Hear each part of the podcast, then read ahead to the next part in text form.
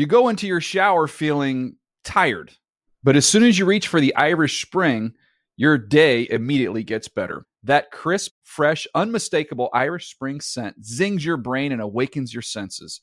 So when you finally emerge from the shower, 37 minutes later, because you pay the water bill so you can stay in there as long as you want, you're ready to take on the day and smell great doing it. Irish Spring Body Wash and Bar Soap. Fresh, green, Irish. Shop now at a store near you. Hey everyone, this is Jodie Sweetin from the podcast How Rude, Tanneritos. I've been needing a quick getaway with my family, and the 2024 Hyundai Santa Fe is the perfect vehicle to take us there. It has standard third row seating, so I'm able to pack my entire family, plus pets, in the car, while also having enough room for our camping essentials. Available HTRAC all wheel drive will get us through any dirt trails, and available dual wireless charging pads will ensure we never have to worry about getting stuck with a dead phone in the middle of nowhere. Visit HyundaiUSA.com or call 562-314-4603 for more details. Hyundai, there's joy in every journey. You know that feeling when you walk into your home, take a deep breath, and feel new? Well, that's what it's like to use Clorox Scentiva. Because Clorox Scentiva smells like coconut, cleans like Clorox, and feels like energy. It'll elevate any cleaning routine to not just clean, but also make every room smell like a tropical coconut getaway. Discover how Clorox Scentiva's powerful clean and refreshing scents can transform your space. Get yours in coconut or other fabulous scents at a nearby retail store. Keenum is under center against the five-man front. Hits Tavon to the 15 to the 10, weaving inside five on his feet in the end zone. A touchdown, Tavon Austin. Case Keenum throws sideline route, far sideline, got a receiver open, hits a corner of the 20, 15, 10, 5, touchdown. Keenum gives the Gurley up the middle. He's got a first down, lunging for the goal line. He's in, touchdown, Todd Gurley. Give to Tavon on the end of run, has a seam, gets to it 20, 15, 10, 5, touchdown, Tavon Austin. Let your Case Keenum freak flag fly.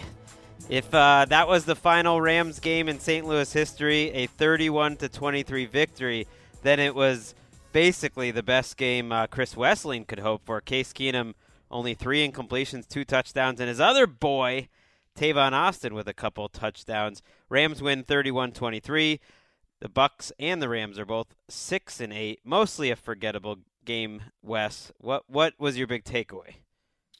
I think I think the Rams building blocks, the Aaron Donald, Tavon Austin, and Todd Gurley, are a good good place to build. That would be the biggest takeaway, and then the other one would be Tampa Bay's playoff hopes are done. Yeah, they're done. Both teams are at six and eight, and of course, uh, by the way, this is Greg Rosenthal. I'm here with Chris Wesseling, and we're going to get to uh, Dan Hanzus, Mark Sessler, Lindsay Rhodes to preview all the Week 15 games very shortly. I I was more taken with uh, the images at the end of the game where the f- the fans are chanting "Save the Rams, Save the Rams." Now I don't think there was the emotion that there's going to be Sunday in San Diego, for instance, by all by all accounts. Uh, it's very up in the air whether the Rams will move. I, I think at this point it might be a surprise if they are moving for next year. But it was just a weird scene. Not a huge crowd there, but some fans chanting, you know, "Save the Rams." Some other fans at points you know, chanting uh, disparaging comments about the team owner and just the general lack of excitement because this is a typical Rams type of game. When they look really good, it doesn't matter. Every you know, even the good wins in the Jeff Fisher era come with an asterisk because they're not going anywhere. They're going to get to seven wins, which is you always joke about it. And here they are at six and eight. They're probably going to get to seven wins if they can beat the 49ers in week 17. It's the same Rams team we've seen all along. The drive for seven and nine, yeah.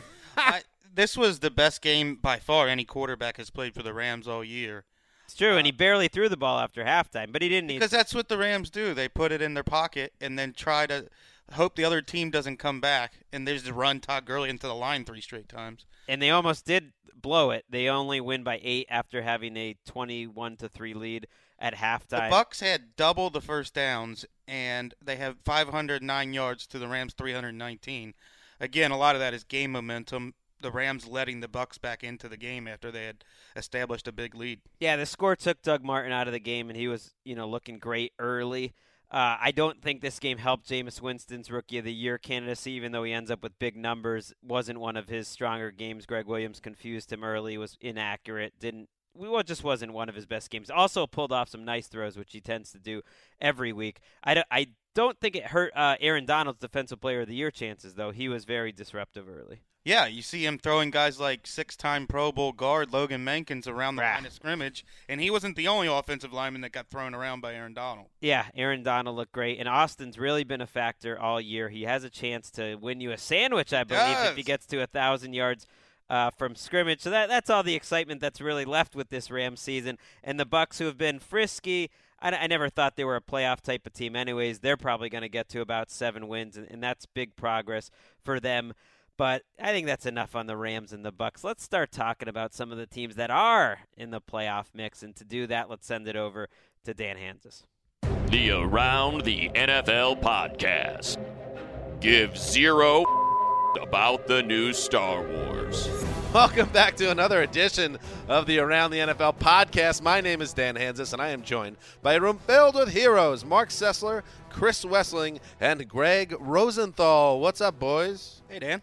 Totally inaccurate, by the way, because I know I got one Star Wars fanboy in the midst right now who is going to be at a Friday morning mm, show. Boing. Star Wars The Force Awakens, or whatever it's called.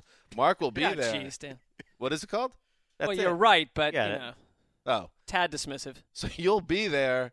Uh, the rest of us will not. I told you we talked about it. I don't like hate Star Wars, and I'll I'll probably go if you give it a really good review. I You kind of hate check it. You out. sent out a tweet today making fun of it. Well, I'm going to the theater this weekend. I'm going to see Spotlight, the docudrama around the Boston Globe uncovering the uh, sexual abuse in the Catholic Church in Boston. No, I'm excited to see that too. I tried to a couple Heat-seeking weeks ago. film, Why why do they get to call it a docudrama if it's just a drama?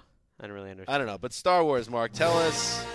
You are excited. Tell us why you're so excited to go to see Star Wars. I think I've ex- unpacked this before, and I don't know what sort of childhoods you guys lived, but like I, the first movie I ever went to was Star Wars with my dad in England. I, I actually remember being in the theater with him and Crikey. understanding most of what was going on in my own little mind, but I was at the perfect age where, for me, it it all came at the right time, and I I don't sit around thinking about it now all the time. One of the reasons I want to go see it tomorrow is because I just don't want to deal with the spoilers and having it all like kind of ruined if I wait two weeks and I'm listening to a bunch of people in the newsroom it gab has, about it. It has That's all. consumed culture in the sense Yes. that you could feel because there are a lot of Star Wars fans in our newsroom, and you could actually feel the buzz in the air. Like there are people that are counting down the hours to see this movie. A lot of them at midnight tonight. You're right. I mean, you shouldn't feel defensive. You are I don't. you are part of the the norm down in the newsroom. I al- I often think cuz cuz I uh Greg turning me into like just an yeah, average you're drone. No, you're you're just a corporate robot. Uh I often think like that's one of the things I've learned. I never worked in an office until this job on a daily basis and I feel more in touch with with the common people. It was important that you got an office No, job, Greg, Greg. Greg suddenly mingling with common people. I'm saying I know what like the water cooler talking. But you have Yeah. to like you guys agree, Wes and, and Mark, that it was good for Greg to get into an office setting and start talking to humans that are different. yeah, I think that it was was good for Greg. It was. It was. I think it's been good for you. You agree, right? I don't know. I think it's a journey, and you're Pluses- you're in the middle of that journey. pluses and minuses. uh, all right, let's. Uh, we got a lot to get to today. Of course, it's our Thursday, uh, Week 15 preview show. At the top of the uh, of this podcast, you heard from uh, Greg and Wes, who broke down the Thursday night game between the Rams and Bucks, and now it is our job uh, to break down the rest of the games that will feature 30 teams, 15 games, one played Monday, what about Saturday? and one played Saturday. so there you go. Thank you for that. Gre- Greg's my checks and balances.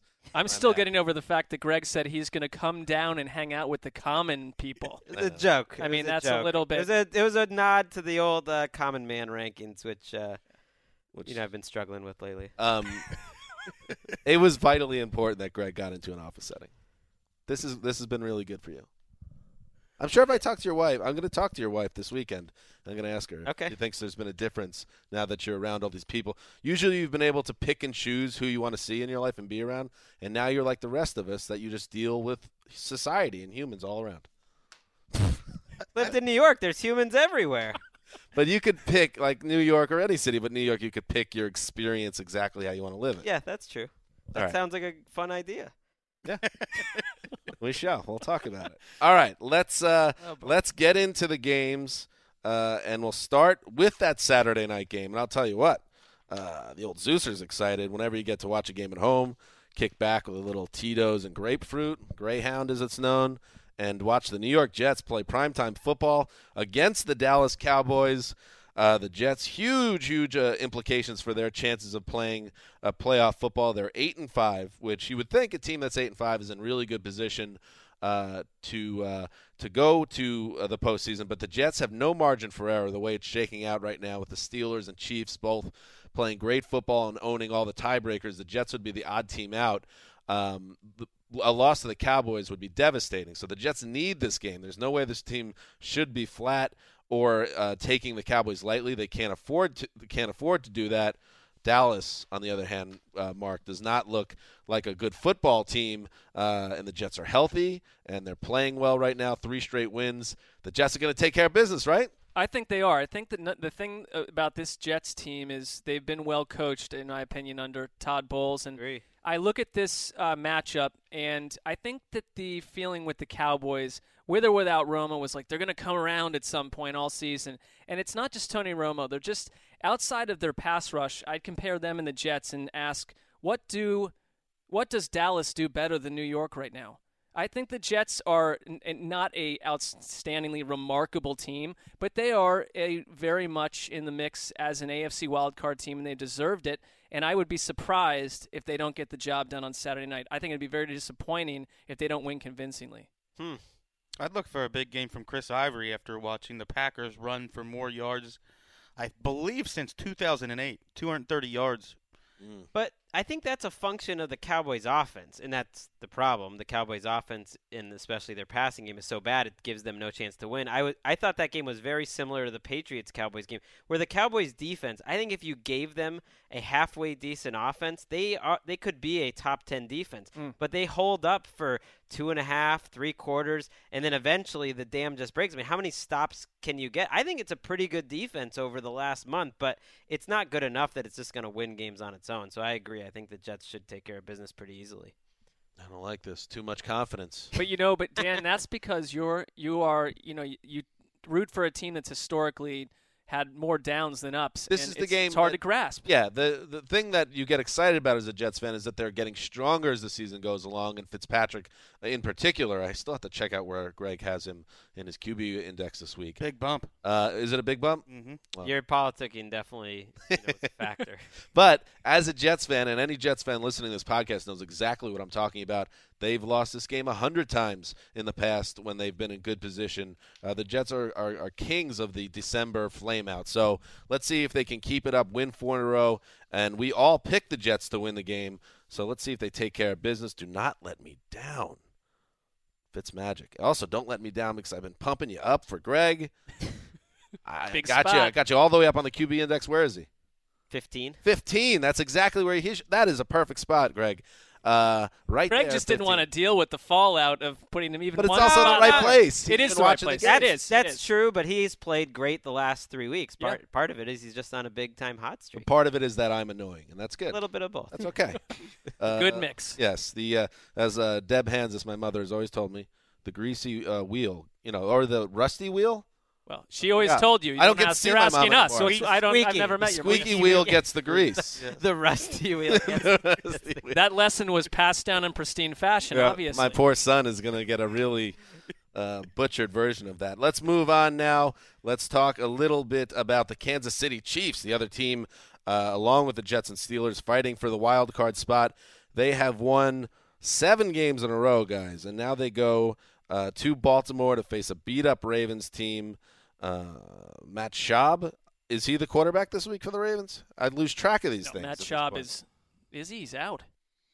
Full practice on Thursday. Oh, is he back? Okay, so he should be uh, playing if he's practicing in full. They do have Ryan Mallett, they, who they signed this week. Don't think you'll see Ryan Mallett this week, but don't be surprised if he gets some rips before the end of the season. Uh, Justin Houston of the Chiefs, by the way, hyperextended knee, went to see Dr. James Andrews. Uh, there's no tear or anything, but he still seems to be a week to week proposition. Uh, Wes, I'll start with you on this one. The Chiefs playing great, great football. They stub their toe against the Ravens and leave the door open. I I just can't see it. I don't. When you watch the Ravens play, you it's just a it's a team that has so many holes because they're like the Chargers. They just lost so many players for the season, and uh, who moves the ball on that offense? I just don't see it happening. Jimmy Clausen, it sounds like, has a good chance to start, and I would think he earned himself another start. Yeah. I thought he played pretty well against Seattle. It was one of the more surprising things I saw when I watched the games this week. Was him? I think he had 178 yards in the first half of that game, including about four or five chunk plays, 20, 25 yards down the field. He wasn't afraid to throw it. He's comfortable in Trestman's offense, and Schaub isn't 100%. I don't think it matters. I think the Chiefs are going to win. Why Chuck- am I talking? That's about how bad Jimmy- Clausen Why am I is. talking about Clausen? so Yeah, that's much? how bad he is. He didn't engineer a single touchdown drive, and you still think he had a good game. If we He did like dropped one one in the end zone, and a couple things went against them. They also had 11 That yards loss was not on him. He Right. also did not do much to help them in If- terms of points. if we um, had some type of award show at the end of the season, which maybe we would, who knows? But uh, chunk plays, which is really gaining some steam as uh, football jargon in the mainstream, is one of my favorite. I think it might be my favorite. Really? new, I'm uh, buzz term. Okay. You don't like it? Well, it's been out there for a while, and it's it starts to grate on me at, at some point. well, there's there's a, a term every year in Mm, the NFL, right. like narrative. A couple years ago, one year it was pay dirt. Everyone kept saying pay dirt. Pay dirt. It's my favorite award on the the Hey, Sheck- Dirt, really? Yeah, he Oh. reaches pay dirt. It's Yeah. what my favorite award on the Shecky Awards, uh, which people should check out. Is, is he always has like the jargon of the year? Is one? So I don't know. Is who's, it? Who's up? Oh, I'll for the have to talk Yeah. Chunk Check play about is it. a big Greg Cosell term going back Yes. to his podcast days. It's gaining pop though. It's getting big pop this year. You know who doesn't get chunk plays? Alex Smith. No, you that's a bit of a shot, but all right, yeah. But we all picked the Chiefs to win the game and uh, win, move to nine and five. Chiefs keep rolling. That's what we think, anyway. Moving forward, the Houston Texans. Uh, they are tied atop the AFC South at six and seven. Go figure. Now they travel to Indianapolis to play the other team that's six and seven in the AFC South, the Indianapolis Colts. Speaking of quarterback trouble, uh, we have Matt Hasselbeck, who has a rib injury. He practiced in a limited fashion on Thursday, so we might see him. You think he'll probably play if he's back on the field working. Uh, so this is a game between uh, you know bad quarterbacks or old quarterbacks, and there's no way to really pick a favorite. Greg, I mean, who knows between these two teams? You're right. The Texans have done more recently that would get you somewhat excited about them. But then again, they're coming coming off two games where their defense didn't really show up. So there's nothing to like about this game. Wes and I were here on a Thursday night. It was one of the more sneaky, entertaining games of the year, but largely that was because of Ryan Mallett's sideline facial expressions. Oh, that was and that's great. not really going to happen this week. That's my analysis. It would be crazy if it did if he just showed up. Hasselbeck Scary. said he's still having trouble breathing, which is a pretty important function for a quarterback. So I Or a Especially when you're any- 40. or really any human. right. Moncrief is uh, injured right now for the Colts. That that second half uh, that was eye opening against the Jaguars. Just it, it started to feel like the roof is just caving in. Wes has been calling this a bad bad team all year, and I think they've at least fought for Pagano. They've had a lot of comebacks, and now I don't even know if they're fighting. I like the Texans a little more. Wes is right. They are a bad team, and I am openly rooting for both of these teams to implode and have the Jacksonville Jaguars win this division because Certainly they, be more fun to You watch. need, a They tie, are more you need fun. a tie though in this game. The problem is one of them wins it and they get to seven wins. That means the Jaguars probably have to win out to get in. Don't assume they, anything. they Greg. would, but the oh well, we can get to the What Jaguar. you we can get to Jaguars because Well- their schedule's doable to win out if It they play is. the way they have. And I just I think that you know the Texans. What we saw with their defense was very promising a couple weeks ago, but they're not a consistent team. You're not going to get that all year long. And, and you know what? You go in and you lay an egg so badly to New England. Your entire coaching staff and your quarterback all come from the New England system, and you don't show up in a big spot. Get out of here. Well, Yates, they did. I think they've done a good coaching job. They've they got they got banged in Houston this week for using too much wild Hard banging. But they've had to be like that all year. Sometimes it's gonna work, Let- sometimes it doesn't. And it's T.J. Yates, man. He I don't know. This Let's cut through the BS too. If the Colts win this game, they're going to win the division. They would be seven and seven. They would have the head-to-head tiebreaker on the Texans by Yep. by route of the uh, season sweep, and the Jaguars, uh, barring a collapse by the Colts, they're going to win that division with eight, maybe maybe Colts nine, are, but Seven Colts are might do fully it. capable of collapsing. Yes, they are. There's only two more weeks left in the season. Right. Se- seven wins and all the tie breaks is My most point likely going to get it done. The Jaguars have not won more Exactly. than two games in a row all season. Why We- do we think we're going to get? We four? all agree Because the they're better now. Jaguars are uh, more exciting than these two teams, but that is also a deeply flawed team over there in well, they're growing, but yes. Absolutely, there's a, they have problems as well. So we'll see what happens. I think if the Colts win, it's over, and let's see what we have here. Mark thinks it happens. He thinks the Colts win. A lot of hero picks this week This for you, Mark. God bless you. The rest of us took the Texans, but I think it is a coin flip. That's a good hero pick. Uh, let's move on. The Atlanta Falcons, uh, maybe the worst team in football right now, is the Atlanta Falcons, who started out five and zero and are now basically out of contention before Christmas. Good job, guys. Uh, they now travel to Jacksonville to face the Jaguars, and as as we just said, the Jaguars, if they want any any want to have any chance of even being in the conversation to steal that division, you have to win this game at home. I do not trust them even a little bit, uh, Mark Sessler, but at the same time, I don't trust the Falcons at all. Yeah, I do trust the Jaguars more than more than some, and they they have a schedule after this Falcons game. They have the Saints and the Texans. Winning out is not an insane endeavor, but you're right. We haven't seen them be that team, but at some point, the, this young offense, I think, uh, two two years from now, we could look at this and say they're one of the best offenses in football. They've got a lot of parts, and they're all young and growing up together at the same time. So teams like that, when you have one side of the ball that is on the verge of becoming dominant, you'll see them go on a late season win Yeah. streak. And I think that they're the most entertaining team in this division. Now, are they going to do it? Probably not. But they can take care of the Falcons if they look what they did last week. You're seeing all year long. You've seen little hints of explosion Well, from this offense. One thing I'll say about last week too is that that was a weird game. They were getting It booed out of their building at halftime because they couldn't move the ball a yard, and then the the floodgates opened up in the second half. So you kind of saw both sides of the Jaguars in that game, and 51-16 made it look like they painted a masterpiece, but it wasn't that. The defense is still a bad defense, Yes. but we talked quite a few times during the early part of the season whether Gus Bradley and David Caldwell were in trouble, and I think their offense has been so promising that the jobs have been saved. Look at how they've drafted Bortles, Yeldon, Allen Robinson. Uh, they pick up Allen Hurns. I mean, and, and they've even drafted a couple of guards who are playing well. So I, I think that David Caldwell's done a good job with the offense. Jaguars should love us because we love them. We look for any reason to get excited about them at all. They have lost two of their last three games, and those two losses were to possibly the two worst teams in the AFC: the Titans and the Jet and the Chargers. That's but what I'm we saying. just see Let's them just calm But okay, this. I I'm, agree. I'm with it though because Bortles is, I think, my number one favorite young quarterback. Just I like him. I like to watch him play, but I don't know. They also scored 31 and 42 points in those losses. I'm just saying. That's how bad they're, they're a one-sided team on one side of the ball, and we'll see what happens. In yeah, okay, that's fair. Let's see. Let's see how it plays out. They got three games left to get it right, and we all took the Jaguars to win that game. Moving on.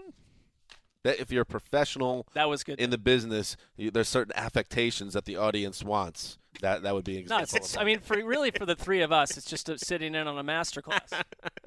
so be it. I don't want to say that, but if you say that, thank you. I'm blessed. You're more than welcome. Uh, the Chicago Bears are five and eight, and they stink, and we all know that. But they hang around in games. They head to Minnesota uh, to face the Vikings, and the Vikings, you know, no longer cruising along as the happy-go-lucky team. There's a little, uh, you know, what's the word? Angst. You got to win this Angst. game. You got to win a ball game here. You got to win it in your building, and you got the best running back in the planet. You stick it in his gut 29 times and win the game, right, Wes? Oh yeah, I mean that's your that's your recipe if you're the Vikings. What? How are they on Linval Joseph and um, Anthony Barr, Harrison Smith this week? I think they are expected to get them back. I'm gonna double check for you, but I'm looking to see if Teddy Bridgewater builds on what was one of his best games of the year. They had a great performance on Thursday Night Football. We They haven't put ta- up a fight. we haven't talked about it as a team, but they played the Cardinals toe to toe. They looked like two totally even teams. And Teddy Bridgewater, I thought, had probably is just about his best game of the season. So it'd be nice to see him build on that because he's had a little bit of a disappointing season. And from a defensive angle, that came with Joseph, Harrison Smith, and Anthony Barr all not on the field against one of the best offenses in football. So it's, you know, their coach, Mike Zimmer, said, I don't want this to be a yo yo team. It, mm. But it, it's not a yo yo. You're just, your schedule at this point of the year is revealing what they are, which is a good but not great team that's not fully there yet. Looks like Barr will not play. Smith will play, and Joseph is up in the air, but it sounds like he'll probably play. So there you go, two out of three. Good info, Greg. Wes, are you pleased with what the boss pulled out there? Yes, because um, I filled out my Pro Bowl ballot last week for the first time, and those were the three defensive players on my Hmm. ballot for the Vikings. I liked what you did there. I saw you tweeted that out. And if, if people aren't familiar with the criteria involved with the with the Pro Bowl, some people will think you're like some type of accredited writer that is part of the group that makes Pro Bowl picks. It made you seem very important. I liked it. It did. I that's the way I read it. I was like, I for a split second I thought, whoa, does Wes have a voice in the Pro Bowl selection?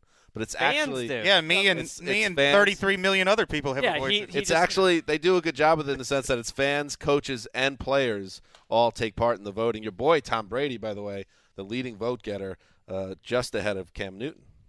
He's a good player, that Brady. Having a nice season. Anybody going to Hawaii to cover the game for around the NFL?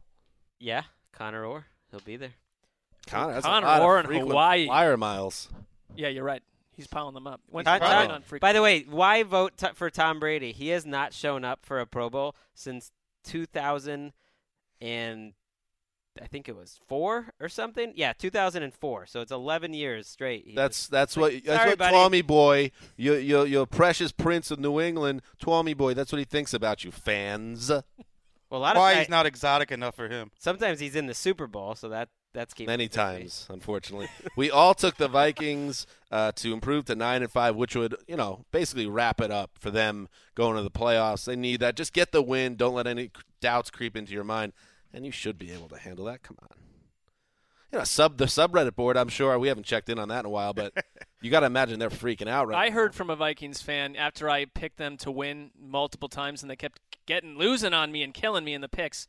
Who said, "Listen, we we are what we are. I'm sorry," and I agree. They're just they're not. You are what you are. You're the last wild card team. Go have fun with it. All right, here we go. We move on. The Tennessee Titans uh, visit uh, the Throne of Ease in Foxborough. Uh, I don't know. I'm not going to listen. I'll tell you what. You watched the New York Jets and Tennessee Titans play last week. Tennessee barely showed up for that game. Guys making business decisions on the field. This game is 27 nothing at halftime before the Jets took their foot off the accelerator. I think the Patriots, and they might even get Julian Edelman back in this game. They got Gronk, who looked healthy last week. This smells like 50 burger. Hmm. Really? 50 burger. Getting From the healthy. Patriots right offense, now? Offense getting Okay. healthy. A terrible Tennessee team that's quit on an interim coach. 50 boyga. Well, they're not healthy in the backfield. That's one thing I'd say. What two run? Greg, you pointed out this morning on, on Slack. Quit slacking. Sign up for Slack today. You know, Blount's out, and they've At got Slack HQ on Twitter. You- what else do we have to so. do? I mean, please, that sponsor. But literally, we're getting no money from them. But a lot of people are We're- tweeting at Slack saying, "Hey, give the guys money at around the NFL." And here's the most twisted thing about it is that if we did get a sponsor, it would be the NFL getting the money. We're the we're the heroes in this. Where's the payout? And you're showing, you know, before they even sink their dough into us, that you can do a spot, you know, pricelessly in a beautiful way that promotes the product and makes I'm just customers sick about it all. excited. The business dynamics of this world make me sick sometimes. I hear you. Anyway, this game. Greg. I thought you were you were starting to talk about losing LeGarrette Blount for the season. That's we. This is the first time we've taped a podcast since that happened. That's a major loss for them. Not that LeGarrette Blount is one of the top ten running backs in the league, but I think there's a significant drop off to Brandon Bold and and James White. Those mm. are literally the only two running backs active on the roster. White doesn't even run the ball. I mean, he's basically a pass. You're not a rusher. James White fan, but He's a poor, poor man's Dion Lewis, and you figure they're going to activate either Montee Ball, who they've signed to their practice squad, or I forget the name of their. Well, it's other a undrafted fullback. Rookie. They have a yeah, fullback. Trey Williams. I mean, they got Leonard Hankerson. I'm kind of excited about that. Julian Edelman is Greg had a, a throne of ease moment in the hallway today talking about the Falcons just basically giving the Patriots. Oh yeah. Hankerson. Well, I thought it was nice. Scott Pioli and Thomas Dimitroff, they're struggling there in Atlanta. Things aren't going well. They do the old Patriots a solid. Hankerson requests his release off injured reserve. Here, have this solid wide receiver who was your number two wide receiver. Uh, we'll let him go. You can have him. Watch Leonard Hankerson catch a crucial touchdown pass in the playoffs. I guarantee. Kind of surprising What if he because the Falcons' offense hasn't been right since Hankerson got injured. He's one of the reasons that that their offense is sunk because he's not playing. I like him. I mean, I like adding a little. uh, They, I wouldn't they be need some- surprised. I would not be surprised. I like how they're also- an impact guy. They need some Yeah. depth. Is all I mean on offense. They just need offensive players that are halfway competent. And Tom, Tom Brady. You know what else the worked out rest. for you, Greg? That every other team ahead of the Patriots on the waiver wire also cooperated to let Hankerson fall right down to New England. Have a nice end of your season, Leonard Hankerson. That's fair. Super Bowl MVP Leonard Hankerson. He fought. I was thinking as I saw Jared Allen, uh, you know, in some highlight recently for the Panthers. Like, oh, I forgot about you, buddy. You're in a good spot all of a sudden. Yeah. Now you and Lenny could talk about it at the Super Bowl this year. I mean, you never know. It might be one of those things too. Like if there's changes in Atlanta after the season, you you could come in and even be part of this Super Bowl run. Mm. Let's Stop acting like um, a jerk. stop acting like the Patriots aren't just going to plug in somebody who's going to rush for 100 yards. Exactly. They have the 27th ranked rushing attack in the league in terms of yards. That's a- why LeGarrette Blount isn't that big of a loss. I, I hear that. That He that's has not been moving arg- too well before that hip injury either. LeGarrette Blount has not been scary this year. That's well, fair. you just you get him into January. That's when he becomes the guy. That's what they won't have. He's okay, and I don't know how Brandon Bolden's going to hold up with 20. I guess they just won't. Get, Steven Jackson. They won't maybe. run the ball much. Really tough spot for Greg here, Dan. Yeah, I hope you're okay this weekend, Greg. Uh, moving on, we all took the Patriots to outlast the Titans. Uh, the Buffalo Bills are heading to Landover, which is uh, in Maryland, which is where the Washington uh, Redskins FedEx play Field. football. Uh, yes, correct, Wes. Yes, we. Uh, anybody that's been asking about Win West's toaster, that will come back sometime in the offseason in a revised format. That's all that will be said right now. Too many tomato cans. Too many tomato cans. Mm. Uh, the Buffalo Bills are playing the Redskins. Uh, the Bills are basically done for after that loss to the Eagles last week. But, you know, if you want to give yourself any shot, you got to win the last three games on your schedule. The Redskins, meanwhile, are tied for first place in the NFC East. Three teams at six and seven. Uh, Chris Wesseling, here's one thing to be nervous about that Tyrod Taylor is the greatest of all time. This, according to Bills running back Karlos Williams. Greatest what of all time? I Tiddlywinks player? assume quarterback. He called him the goat this week in an interview with a uh, local reporter. I don't. That doesn't really make sense to me. I don't know what he's going for there. Well, all right. Now, I'll pro- I don't want to leave Karlos Williams uh, hanging. His brother uh, played at Florida State while Tyrod Taylor was at Virginia Tech, and he saw him do special things in college, and now is uh, obviously a fan of his work as a starter this season. Uh, Well, he's so been a there you go. godsend to the Bills, who we spent the offseason basically trashing their quarterback situation. He's been, a, I would guess, he's in the top 15 on Greg's quarterback index. He's a above average quarterback this season. That's so, the yeah. that's the funky thing about this Bill season is that Rex finally got a quarterback, Yeah. and then he wasn't able to coach up the defense. But he had two big time throws last week at the end of that game against the Eagles. Third and I think it was third and long with about two and a half minutes left, where he had a wide open Sammy Watkins sailed it. Uh, then gets the ball back with a chance to get the field goal that keeps him in playoff contention. Airmails a deep ball right to the Eagles. He, he's a good. He's had a good season. I still don't know if you can just pencil him in next year as like that's your guy long term. Well, I wrote a post on around the NFL yesterday about Humble brag. his well, it- perhaps, but he. what is not a humble brag at this? I know it's getting it's getting loose the standards, but uh, by reaching 50% of the team's snaps, snaps, it voids the third year of the contract he signed. So next year is a contract year for him, and the Bills will have to make a decision sooner rather than later. I guess the move would probably be to wait it out and not get Fitzpatrick again if you're Buffalo. But at the same time, it's like he has a 100 passer rating. He's basically been their best quarterback since Rob Johnson in 1998. I don't think you want to play too many games. If you like him, sign him. Yeah, what's the rush though? Wait till halfway through next season. You want to give him a big contract. give Well, if you believe in him, you could probably get him at a good value. Yeah. You know what I mean? It's one of Th- those This things. week, there, are, if you look at the games that we're talking about, there are not a lot of good games at all. This is one of the more interesting ones in my book, and I, you know, this is the Bills. The Bills to me, every time I get excited about, they let me down. and I I find them they're a very agitating uh, group of people. But you know they run the ball well, and the Redskins But have we've not. got our quote for Twitter now. Yeah. The Bills are a very agitating group of people. Yeah, that Mark was- Let the record show that we forked them correctly. That's true. You know, the fork thing isn't looking as bad as it looked a few weeks ago. We're still in trouble with a couple teams, but it's not going to be a train wreck. We're still writing a check, most likely. Yeah. the Chiefs are, are the ones, and it's hard to really But even they're not safe. I mean, no. It's hard to say see that coming too. I mean, they but if the Colts win the division and somehow the Chiefs lose out in that game of musical chairs, we're cruising, baby. We ain't cutting no check for charity. Yahoo! Wait, it's Christmas time. You should want to cut a check for. I know that was why I was joking. Oh. uh, anyway, we. Uh, ooh, we t- ooh, ooh, interesting. Uh, Dan and Connor took the Bills. Uh, the rest of the crew took the Redskins. Moving on. By the way, you said in my book, Mark. I would love to read your book. What was in my book? I don't even remember. Uh, This game was in your book. In my book, it's One of the best best. Oh yeah. No, you know. Listen, What's in that book? That's. I don't know. I have to go read it. You can have this game. You can be assigned this game. Can I? Well, wait. I. Oh, okay. I don't think there's going to be a huge demand. I'm not clamoring for it. The Green Bay Packers are heading to Oakland, the Black Hole, as it's known, uh, to face the Raiders.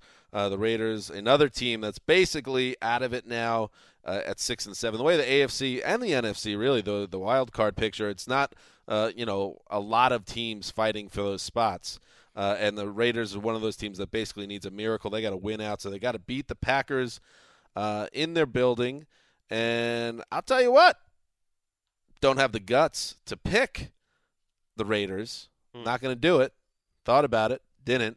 But I really would not be shocked if some of these uh, Packers problems pop up again on the road with a bit of a schizophrenic Raiders team that has has had its moments this season. I could pl- see it being one of those good Derek Carr games. Uh, uh, Amari Cooper breaks out of his, his slump. You know, Latavius Murray runs for 100 yards, and all of a sudden the Raiders are cooking. Could see it. I'd be interested to see how Mike McCarthy plays this game. He said he needed to shut up more when they asked him about taking over as a play caller. A few days later, he became the play caller and then changed the entire offense, rolled out two back sets 48 times, and their average was 11 times per game before that. And along with that came Aaron Rodgers, by far his best play action performance of the year. He had 140.5 passer rating on play action in that game. So everything was built around the running game, which is something that hasn't really been the case since McCarthy's been in Green Bay. And it's and the Raiders have not given up 100 yards since Week 11 on the ground. I mean, their run defense hmm. has been surprisingly stout. Gave up 34 to the Broncos, and that was without C.J. Anderson. But I, you know, I picked the Raiders in this game. Did. Don't want to spoil that your little moment there, Dan, with the picks part of this. But listen, I think that the- Wait, how the would that spoil it? Well, I don't know because that's that's, your cer- special time. Yeah, I don't. That's your. It is a special time for you to, you know, do your little thing, and Oh, so okay. I, you know, I apologize. I don't know what we're talking about, but go I don't on. either. No, I. Well, by I the way, you, I- you the picked the team that has Khalil Mack. I did, but nice what pick. you just said and why you th- you almost picked them is why I I think that they've got another signature win left him in in what mm-hmm. has been a good season in Oakland, and it's not a fluke what's happening there. There are a lot of young, good players on both sides of the ball, and the Green Bay Packers. I think what happened at the end of that Dallas game is not how Green Bay can operate consistently every quarter. I don't think they're there yet on offense. Well, it's easy to stay committed to the running game when you when you know you can stop the opposing offense. When you can just keep giving Matt Cassel drive after drive, you can be patient. We have been so eager to just believe that the Packers are back after these couple wins. Okay, they get a win, everything's fine. We thought that after the Vikings game. So I just want to see them put it together for a couple weeks. There's no reason to think that they're out of the Super Bowl mix, but you just would like to see it. So let's let's see it this week. Let you start stacking up some wins where the defense is playing well, where this new running game is is rolling, and this is a tough matchup. I agree with you guys. I think the Raiders have a chance. I think uh, you know cosplay, Mark, is a big thing if you go to a Raiders game. What? And uh, What's cosplay? no, cosplay is it's it's costume play. It's it's something. Mark, I I know you're dressing up for Star Wars. No, I Uh, am absolutely not. And the only reason this word is being discussed because I had a friend that texted it to me, and I had to go look up what it meant. Well, I just want to, since on the subject of cosplay, It's a lot like a subreddit. Sydney, I just want to let you know, darling, that uh, Disneyland and Disney World have instituted a new policy that affects you directly. Um, now there are walkthrough metal detectors. I don't think that uh, hurts you at all, but there is now a ban on costumes for anyone 14 and older, and that includes during Halloween season. Your thoughts? Um, I was not aware. This Even is, if is you it- did I just drop a bomb on you? Well, no, but I mean, there's like a there's like a Halloween party that they've been allowing people to go Not in anymore. costumes. Would Well- you dress up if you were to go to the theme park yourself? Well, she goes all the Um, time. I may I know, yeah. have during Halloween Mm, okay. already. What did you dress up as? Well, I dressed up as Anna from Els- or from Frozen. Look at you. Don't even know who that is. Don't know what it is. Well, You that's don't have you daughters. You have two No, I boys. know have daughters, You have that's two why. boys. Now. I know. I do know. I yeah, Greg knows. nieces. Greg's I didn't know the some difference quality between, time with Frozen between them. I didn't know the difference. Anya's the between- blonde. No, Anna's not No, the blonde. you No. know. Oh, the Nice try. sisters, Elsa right? is the And one. one- I have a hot take about them, but we'll talk about it off They're air. sisters I don't and want one to is turn evil, off is that right? 98% of our Okay. listenership. Were you going to say something like misogynistic or something? No, it was more like I. It was more that all the kids like Out with it. like one of those two characters, but it's it's an un, it's unfair. It makes no sense. Well, but Greg, you're also someone that you know we we question if the childhood occurred in your life, and you Well, know, we, we're also we're easing Greg into the general population with this new job he's had for the last few years. So it's all it's all happening. although I can't debate, I have no hot takes on Frozen as you do. So I'll go with I- your. T- I think you're right, probably. Wait, but you're saying because they're I don't. I really don't want to get into Okay. it too much. I don't will think- say that the like the metal detectors that's actually a really comforting thing because I was there the last time I was there I was thinking like why aren't there metal detectors with how many people walk through I would feel a lot these safer. are different times. Is what Sydney Good job by like. Sydney to get the Around the NFL podcast crew off the Frozen topic. Yes. just bringing it around. So I'm, I'm sorry to break the bad news to you about your upcoming Hall- Halloween party. Well, I, Yeah, already, I experienced it. It's fine. Okay, cool. Upcoming Halloween, when it's like 12 months away or something. You know, Come might on. be planning. Anyway, the rest of us took the Packers. Besides the Sizzler. All right, it's that time of the show where we bring in, uh, you know, one of uh, the the you know, how do we look at this? yeah, this I w- you know we talked You about know. the Brotherhood, You know. uh, which would incorporate the four heroes. Oh, I thought you were going to say one of the faces of NFL Network. That would have been. That Well, I'm have been getting to it. We've done that. Yeah, we've done that before. though. But He- this this is one of shtick. the close friends of the Ah. Around the NFL uh, podcast. Uh, you know her as the face of NFL Network. Uh, her name is Lindsay Rhodes. Clip that for your Emmy reel. What? what? There you go. Um, you, I, I want to know where you were going initially though before No, you were no. interrupted because you sort of started saying like, "Hey, they're the like the regulars or the here. I, I don't exactly remember your words, but you're, and then and then and then well, Lindsay. no, I, I don't like know. it, the way you were setting it up, and then the way you finished the introduction. You felt it made me might feel not a little like an outsider. Not complimentary on that Yeah. level. well, kind of Oh, like, "Hey guys, there's us," Almost and as then au- there's also Lindsay. Yeah. well, there's tears, is what I guess. But I wanted to do it. In, Oh, I didn't want. You I just wanted got to do it- right down to it. That's No. what I. That's what I was alluding to. See, That's no, exactly but not in that sense because you don't understand that the hierarchy. You are high up, Oh, but you're just I'm on a different tier. I but mean, you haven't been on 400 podcasts with us. You're racing up the power rankings. I don't know. I'm You're- digging myself. Some are You're- more equal than others. Hey, I thought your awkward uh, text telling Lindsay to get up here uh, was going to be your low point, but I I was was- I was wrong. Yes, I was running a few minutes late, and I got a "Are you in danger? Do you need help?" I like that. That's I think it's a good way funny. to go about it. I didn't want to be a monster. Lindsay, welcome back to the show. In spite of all this, I am, you know, as you know, a huge fan of your work on NFL Network, and uh, personally, I find you to be delightful. I can't even So look at you. that's why you're here. And uh, Thanks. so we are going to talk about some football. Would you like news. an autograph in black ink? Yes, only Mm. black. Yeah, before before we started rolling here, I, I did acknowledge that I, I, I hate blue pens, blue ink, um, to the point I need I can't e- they can't even be around me. It's a weird. Well, and I'm urging you to seek help on that because I, as mentioned, I think it darts back to a time early in your life. I don't know, perhaps. And I do think that a hypnotist would be really good Mm. podcast material. Yeah. Yeah. I mean, who knows do- what a hypnotist would find if you went into a subconscious version of Dan? Is society still buying into hypnotists? It's by not the like way? a hypnotist with like a cape and like it's it's not a. I'm not saying it's hypnotism either. What if they, they Well, go you in, need you need help? Is what I'm saying. What if they go in there and there's they don't find that much? Just like a lot of hair There thoughts. is nothing No, there. Hair. the one thing, and He's just like cheeseburgers. yeah. Wait, you He's calling like, me "That's fat? we. Was that a fat? the Irish Catholic in me will never seek uh, professional help. All you you just bury it, and then you move on.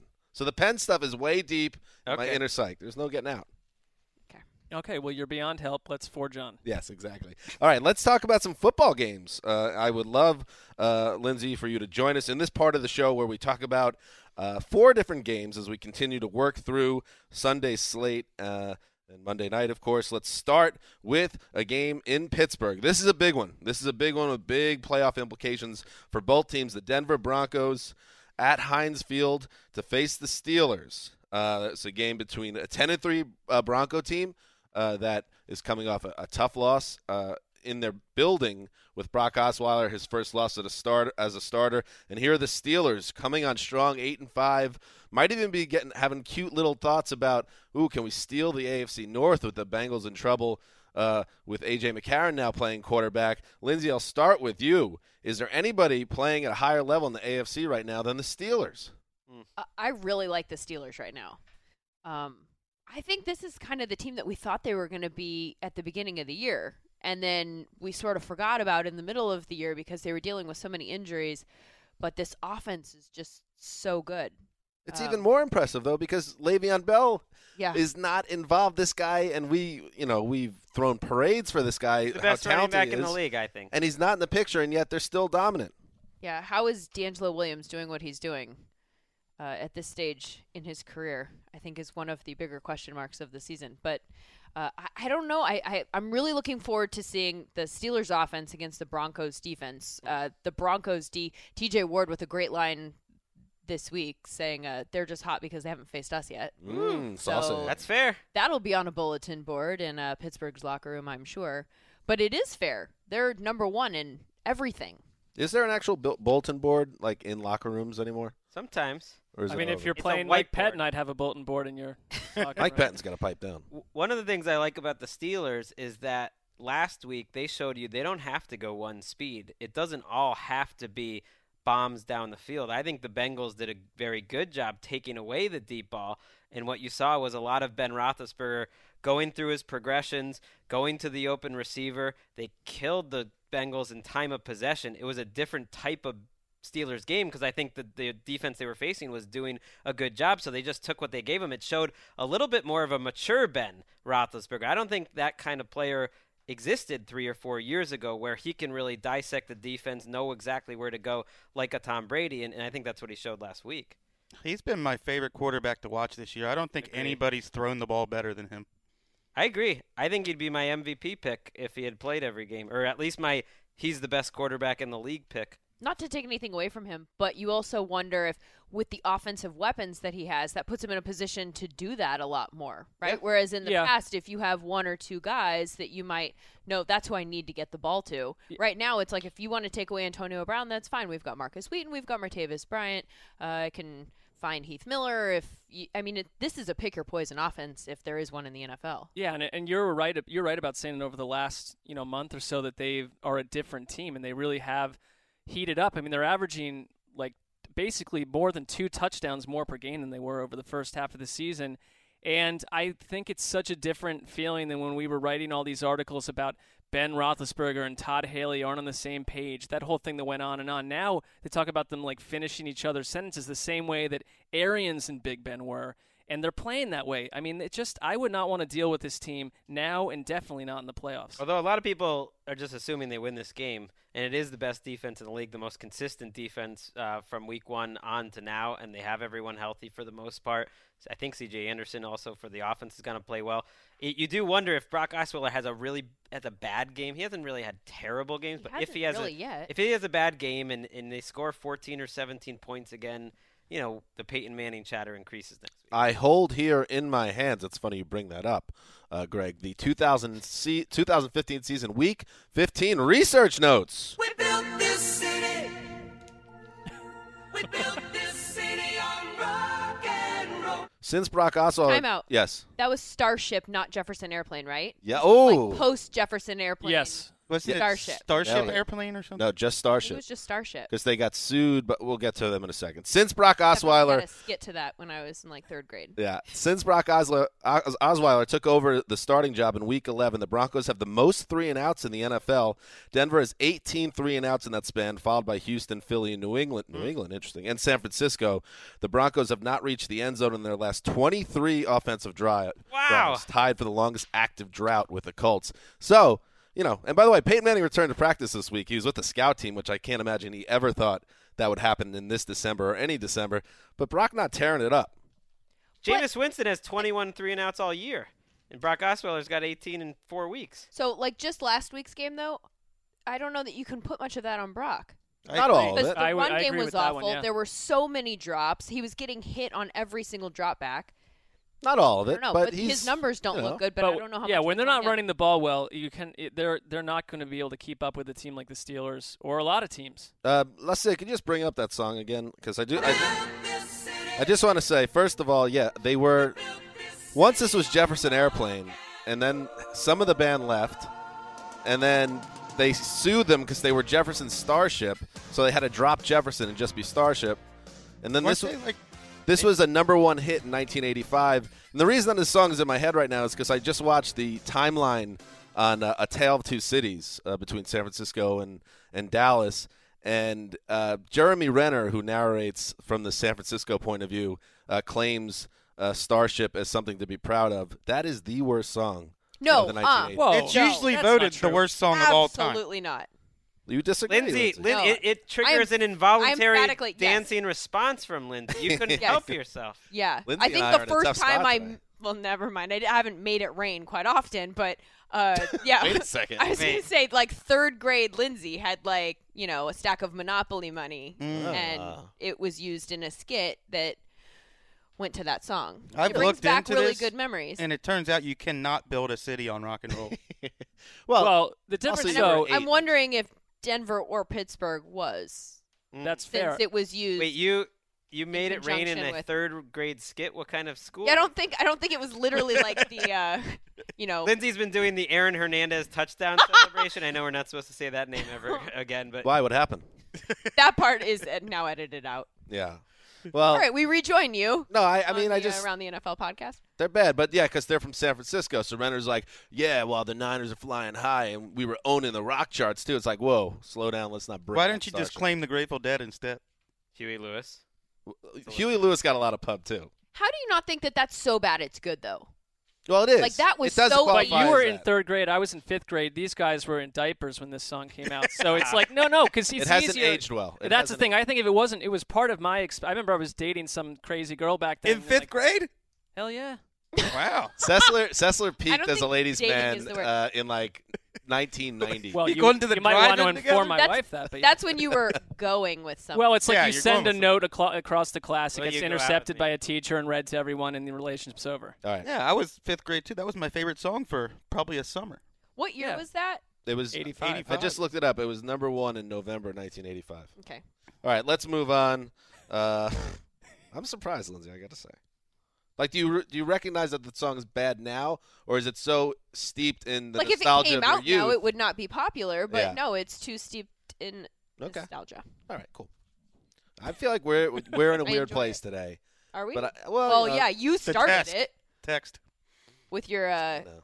Dan set the Get up here, table B. improperly. We also at the holiday party. Uh, listen, it's all coming out now. At the holiday party on Wednesday, which was a great time.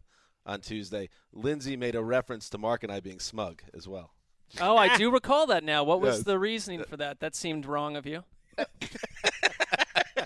I Your your your point was proven right there with that answer, though, Lindsay. Yeah, that's You true. know, No, I've been inviting just- you the whole debate, reaction you know. to this prove, proves you right. I don't remember how we got into it, but I do believe that you were smug. Okay. I don't recall. You know, I'd like to have a better It was recollection the of the smug what was happening. judgment, uh, you know, against the wall, judging the room, Mm, well, that's That does sound Right? No, that does no, Dan. That's not helping. Okay. compiling smug text messages or twit tweeters, tweet twits, Tweeters. tweets I don't know what I. I don't. in Listen, your that, head as this the party sounds- was going on. That sounds Tweeters. very one-sided to Lindsay me. suddenly sounding like Bill Belichick talking about social media. Uh, all right. On the face tweet. Let's move on. Face Speaking check. of Bill Belichick, his former team, the Cleveland Browns, travel Oh, that's- to that's mean. CenturyLink Field to face the Seahawks. Does make you feel better? Pete Carroll, uh, the Jets' former coach, uh, will be there. So this is a game uh, that looks like a mismatch on paper. Obviously, the Seahawks. If the Steelers are the best team in the AFC right now, the Seahawks might be. And all due respect to the Panthers, might Come be now. playing better than anybody in the NFC. Uh, so here we go. Looks like a blowout. But Mark, you see this game being closer, don't you?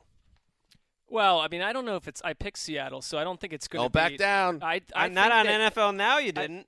on NFL Now. Yeah, you made a headline from the future that Johnny Manziel was going to win the game. They're going to spread. the I'm a field. totally different person on NFL Now. I mean, I think By the way, obvious. Greg just snitched on you so hard, Mark. Well, we can. There's another part to that, and we'll get to that. Yeah. and It doesn't involve me, but you know, with I think Manziel is he's Cleveland's most exciting player, and I think that he doesn't have a lot of game tape. He's not necessarily someone that they know fully how to prepare for. He's not a perfect quarterback either, and he has no weapons. Now, last year, he, last week, he got 200 yards that- on the ground rushing, and that is what no quarterback in Cleveland's had all season. So I don't think they're going to be able to run the ball, and that is probably what puts Manziel in a real tough spot out of the gate. And then you're looking at Cleveland's defense that couldn't stop a middle school team from rushing for 200 Wait, yards. so you're saying it's going to be a blowout for the Seahawks? No, I think that I think they're going to. Cleveland has in in some games they've scored more points than people expect, and I just think that they're going to somehow. Their attitude seems to be we don't give a crap anymore. We're just going to do all we can to be a spoiler. That may translate to nothing. I'm just saying that something about Manziel's different than if you threw Josh McCown or Austin Davis in there. Look, I don't think that this is going to translate to a Cleveland win, but I really want to see this Seahawks team without Thomas Rawls or Marshawn Lynch. Mm. I mean, th- this is a team that relies really heavily on its run game, and you might be starting Bryce Brown this. They've got the Altese backfield now with Bryce Brown and Christine Michael. Yes, they do. Michael brought back once again. You saw it. You saw it last week for three quarters against a team that is similar in talent to Cleveland, uh, the Baltimore Ravens, and they didn't have any problem because right now they have the most accurate quarterback in the league. I mean, Russell Wilson's winning games without running the ball. Uh, his act, I mean, his throws last week into tight windows, not easy throws, just money. Play after play. I think the CX are the best team in the league just about right now. Their defense does give up more passing yards than you'd expect. Even Jimmy Clausen went up and down the field in the first half. But I would expect them to rout the Browns. Why not? I, most people do. How can you say they're the best team in the league though when we don't even know who their running back is this week? That's fair. I mean, may, maybe saying they're the best team in the league. They They're- have been They're, the they've been few playing as well as anyone, and their You- running game's not going to be as good. So but- much disrespect for the Carolina Panthers that's on this true. podcast. That No, that's true. fair, That's but Well, like, and the Cardinals. let's That's let's true. be honest though. Like if Marshawn Lynch comes back and is close to Marshawn Lynch in Week 17, I like their chances against anybody in the league. We all picked the Seahawks uh, to win. Uh, we also, I don't think I mentioned it because we got sidetracked by Starship. We all picked the Steelers as well. Moving on, the Carolina Panthers, the team that uh, is a former team of ATL, but now a team that is disrespected. Uh, says some. I think there's a lot. Of, there's a healthy amount of respect uh, for the Panthers, but Just not I in this room. it. Uh, I don't know. I mean, they're 13 and 0. I think they're a great team, but it doesn't mean they can't be beaten. Is what I my opinion. I think there are other teams that are almost as good as them or just as good. But they're facing the Giants this week at the Meadowlands. Um, a Giants team that is fighting for its playoff life at six and seven, coming off a win on Monday night in Miami. The Panthers, of course, three wins away from being the second team in NFL history to go 16 and 0. Uh, Chris Wesseling, how you see this? Well, I'd like to say that Eli has a history of beating undefeated teams late in the season, and if you have Odell Beckham, you can do anything. But I don't believe that. I think the Panthers are going to win handily. They do every week. Mark, Well, I picked the Giants. And What? as did I, buddy boy. What's I- going on? Well, uh, because because for me, it's, called not, onions, it's not a disrespect towards the Panthers. I'm just I'm rolling the dice, number one. But I kind of think that Odell Beckham is the one player that they haven't dealt with this season. You know that could completely change the way this is now. But Greg, you're, you're asking me to logically explain Yeah, why the that's fair. Giants are a better team. I'm not. I'm just I just went for the upset. The Giants stink in many aspects of what they do. They flat out stink. And if they didn't have Odell Beckham, they might have three or four wins tops right now. He's going against one But of the best do. one of the best secondaries in the league, and Josh Norman has played five or six of the best wide receivers in the league. NFL research had a stat. I don't have the names right in front of me, then- and he's held them to a total of 99 yards between five big name receivers. Well, it's But he like has Dez, not- Julio Jones, and a Well, that's fine. Odell Beckham not can have faced Odell Beckham Hopkins. yet. I think he's different. I think he's in his own league, and I think DeAndre Hopkins had a, a tweet that he posted briefly on Thursday. I think it was it tweeted at ODB, and it was something along the lines of "Good luck going up against the best cover three corner in the league." So Josh Norman, smug. Uh, that's smug. Um, is is someone else has thrown out some heat about Josh Norman maybe not being as good as he's being built up to be right now. Just the same knock on Richard Sherman, who's been an All-Pro in each of the I last mean, two or three years. That's fair. I that's how I look at it. And mine is not even so much. Of, I know the Giants in their building with Eli and Coughlin. I know that they can rise to the occasion at times and surprise you. And I also think. And uh, Wes, I know you say it a lot. Uh, history is instructive. That nobody goes undefeated because it's so hard to do. And I just sincerely believe they will get picked off one of these weeks. And why not it be on the road against a team that, when everything's clicking, they almost beat the Patriots when the Patriots are undefeated. They have the best wide receiver in the league. It could happen. I And what, to your point, Dan, when you see these teams go for 13, 14, and 0, a lot of times the loss when it occurs is not the team you would have thought. It is not the best team they played. They get up for that game and they do. Now the Panthers have gotten Ooh. up every week, but it usually is an unusual loss. That reminds me of the night. this is way back, but 1998, the Denver Broncos were 13 and 0, Lost to went the to the, Bengals. Meadowlands and lost to the New York Giants. Well, the, the, They the year lost to the before they lost to the Bengals. Then Yeah, they were, but they the were Giants deep in knocked Chiefs, them off. Yeah. The Chiefs did So are you are when they you started saying, up 13 and 0. I think. Are you saying that you're more or less picking the Panthers to just run into a wall? I think than you are picking the Giants to beat them. Yeah, like it's not. It's an it's an absurd. It's absurd to pick the Giants from an angle of I'm breaking down the game logically. Mm-hmm. You know, we make these picks. I'm like ten behind the guy in first Oh, place. Come on. I'm just Just own rolling it. the dice. Do you know who that That's guy in first is. place is? The man to my right. Ooh, Just tied fire. Petra. Okay, it's tied. The problem the problem is the Giants so and, dismissive. and Odell Beckham. Well, you said you're the, you you said you're the guy in first place, and then you tell me it's tied. So it's, I, I like a that. couple guys. Yeah, okay, it's tied. That's Uh, that's a lesson in smugness. By- what you just said. I want to true. just I- say it again. The Broncos started 13 and 0 in 1998. Week 15, defeated by the This is- Giants at this the is- Meadowlands. This is hocus pocus talk. Not, that has nothing to do with this game. Odell Beckham is great, but he's one player. The problem is the Giants' defense has to take the field, and the Panthers' offense is one of the best offenses in the league, one of the hottest offenses in the league, and there's no reason to think they're going to be held under 35 points. In this Okay, I'll give you a reason.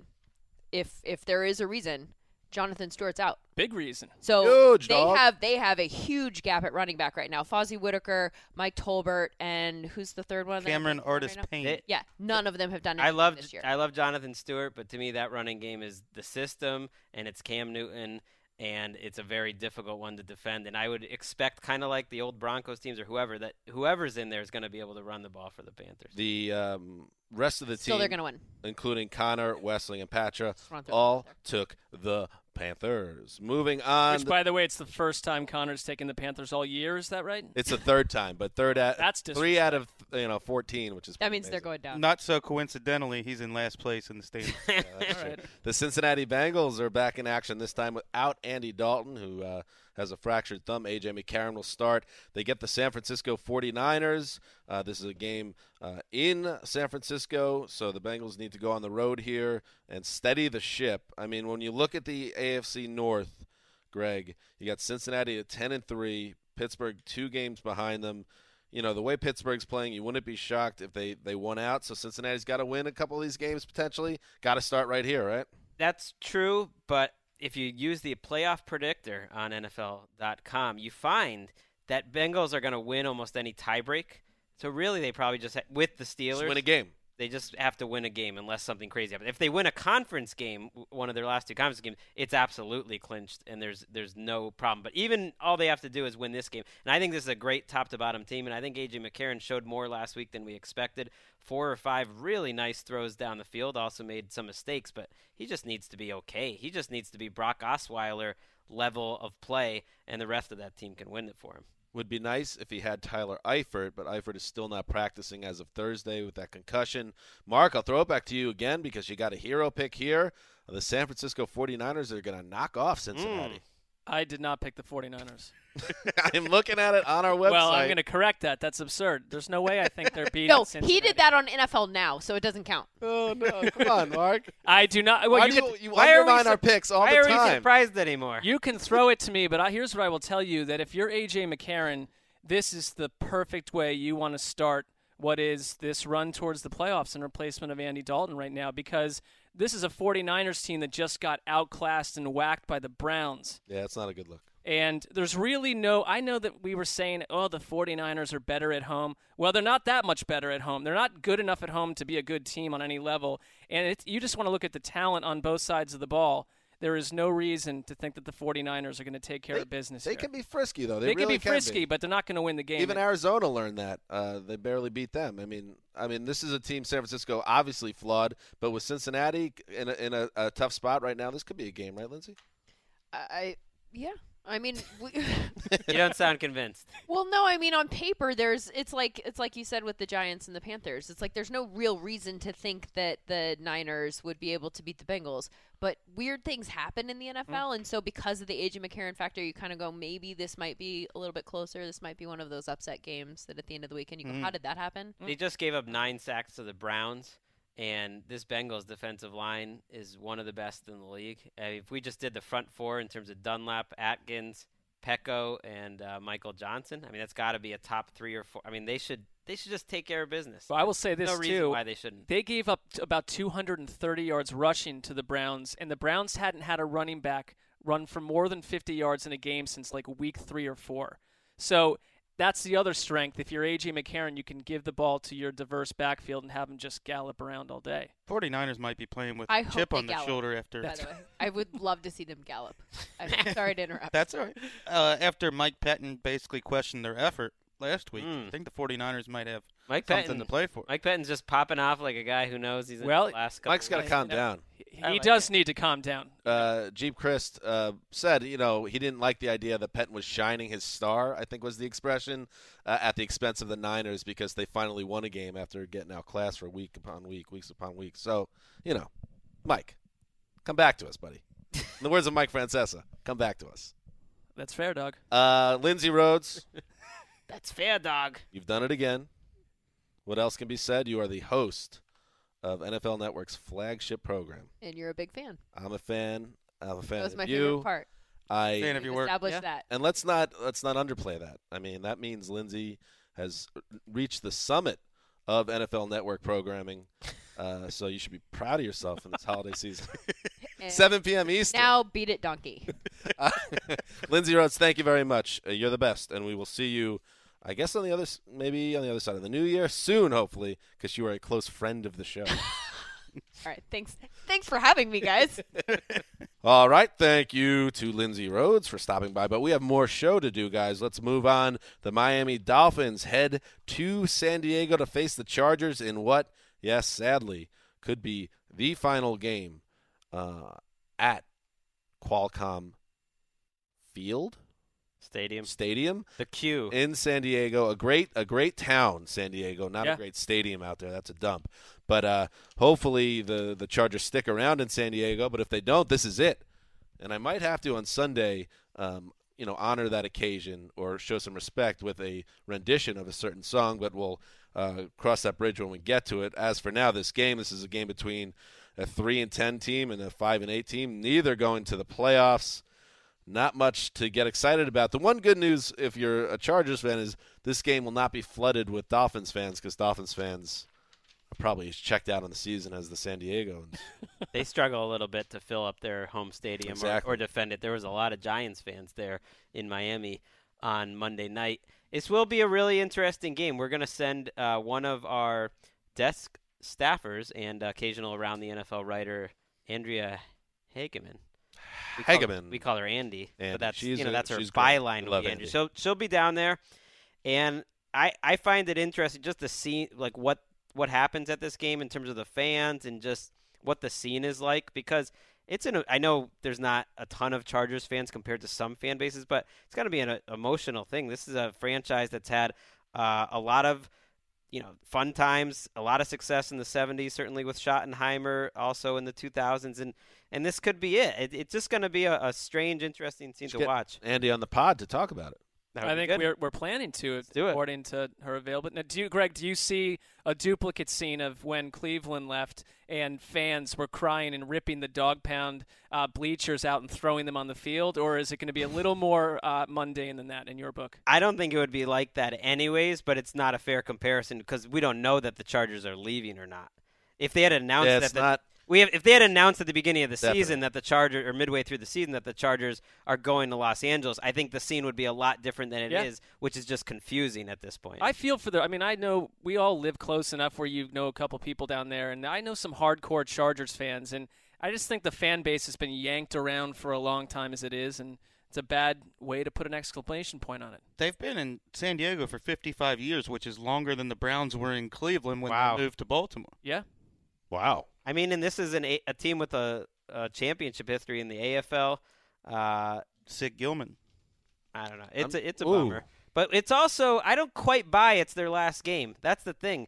We we've been talking about LA and the NFL, and I know the momentum's different, but I don't You're really right. buy it's the last game at this point. Well, there's a huge We'll vote see. coming up in January, We'll and that's going to dictate Right. probably the next. Doesn't I think there's a chance it's the last Yeah. game, but it might be 50-50. Doesn't it start to feel like some of the buzz around this, this the moving to LA stuff starting to feel like it's not going to happen next year?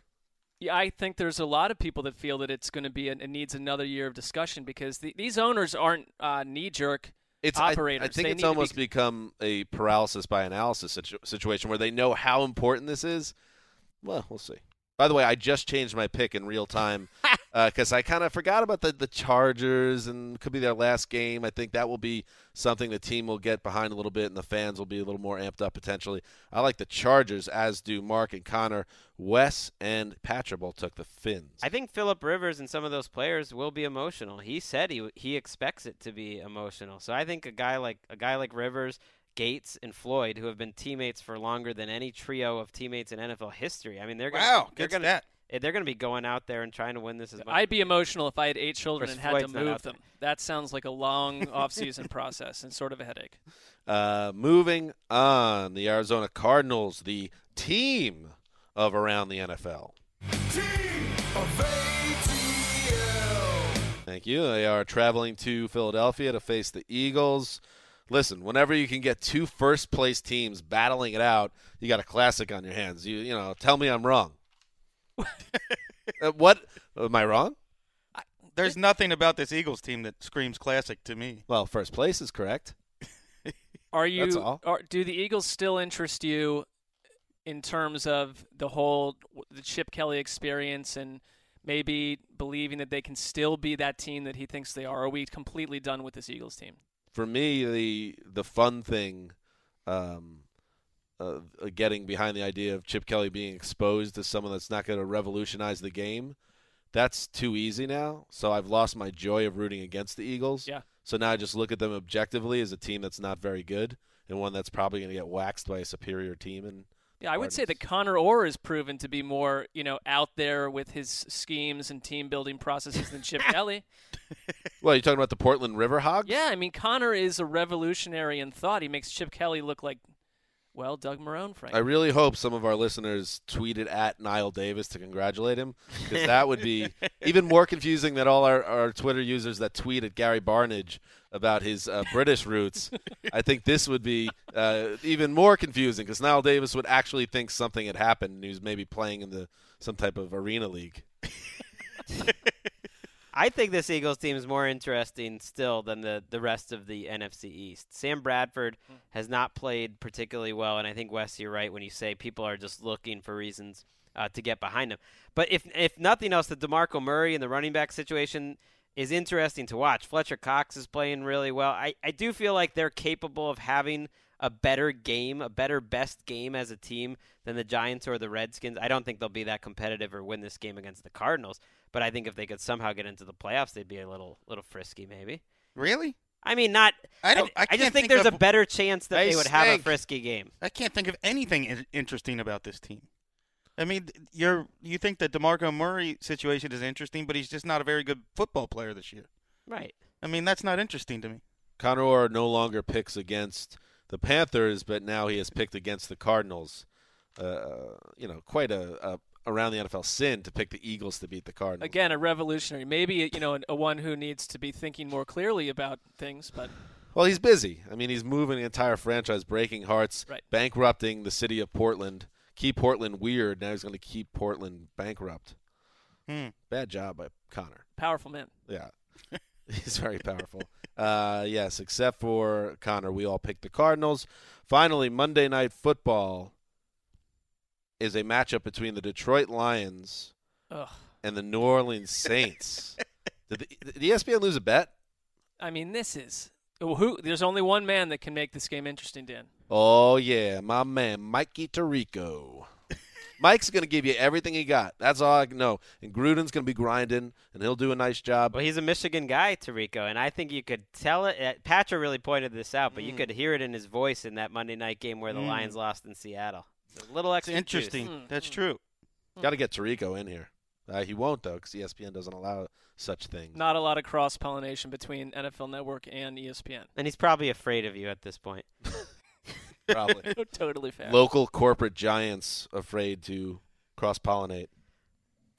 Anybody have anything to say about this game? Because I don't know. I I watch every primetime game, uh, but this one will be one where I might be like on the laptop doing a couple. Well, you want to talk about last? It might be the last time you ever see the pairing of Drew Brees and Sean Payton on primetime.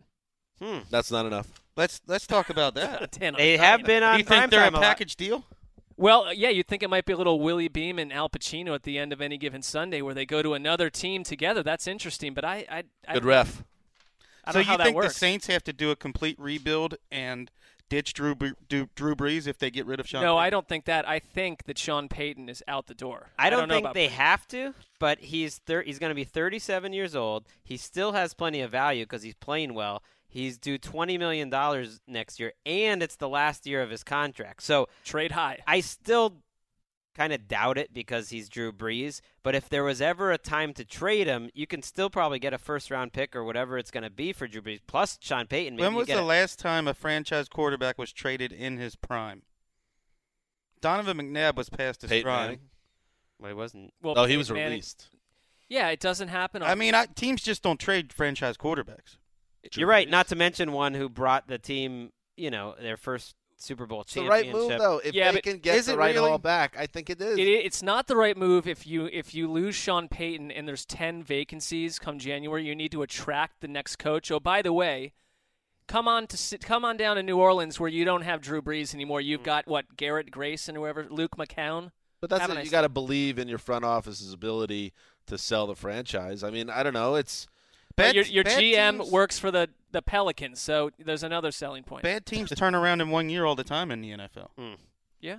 I I know you know it, it's a little random for a team that's going nowhere, but the Tim Hightower story I think is one of the better ones. The guy that's out of football for four years, running his ass off last week. I mean, he was But- he was running hard. I don't think he's, he's not the most talented guy in the league anymore, but for to be out four years and you got a guy who's making seven times as much on the bench, and Hightower is closing out the Bucks in what was a big game for Tampa. I mean, they just handed the ball to Tim Hightower over and over, and he wins that game for him. It was a, it was a cool story. He he I was like definitely that. enjoying it. I Tim like Hightower owns the Arizona Cardinals rookie record for most touchdowns. Hmm. Dan, Tim Hightower, that enough for you to tune in on Monday night? Yep, now he got me. Hightower. I liked Greg's like seg into hot butt talk He's been sold. I was wondering why you your Hot ears, butts. your ears perked up. with Tim Hightower. That's it. We all picked the Saints to win the game. Those are all the games coming up on Sunday and and Monday and Saturday. A lot of NFL action. Uh, we will be back on Sunday night with our flagship show, uh, the Sunday night show where we break down all the results of these games. So make sure you check that out. It's also on YouTube uh, and NFL Now. So thank you everyone for listening as we get closer uh, to the end of the regular season. We're getting there. Uh, so here we go. That's it. This is Dan Hanzus. Thank you to Lindsay Rhodes. Signing off for the mailman, the sizzler, the boss, and La Cid behind the glass. Till Sunday.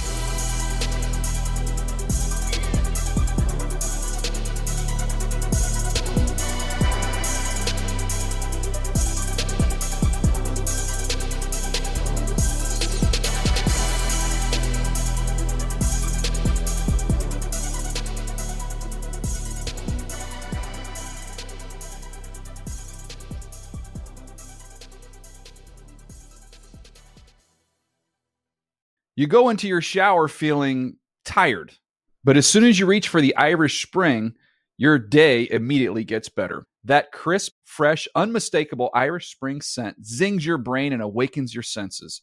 So when you finally emerge from the shower, 37 minutes later, because you pay the water bill so you can stay in there as long as you want, you're ready to take on the day and smell great doing it. Irish Spring Body Wash and Bar Soap. Fresh, green, Irish. Shop now at a store near you. What do the most successful growing businesses have in common? They're working together in Slack. Slack is where work happens with all your people, data, and information in one AI powered place. Grow your business in Slack. Visit slack.com to get started. Hey everyone, this is Jodie Sweetin from the podcast How Rude, Tanneritos. I've been needing a quick getaway with my family, and the 2024 Hyundai Santa Fe is the perfect vehicle to take us there. It has standard third row seating, so I'm able to pack my entire family, plus pets, in the car while also having enough room for our camping essentials. Available HTRAC all wheel drive will get us through any dirt trails, and available dual wireless charging pads will ensure we never have to worry about getting stuck with a dead phone in the middle of nowhere. Visit HyundaiUSA.com or call 562-314-4603 for more details. Hyundai, there's joy in every journey.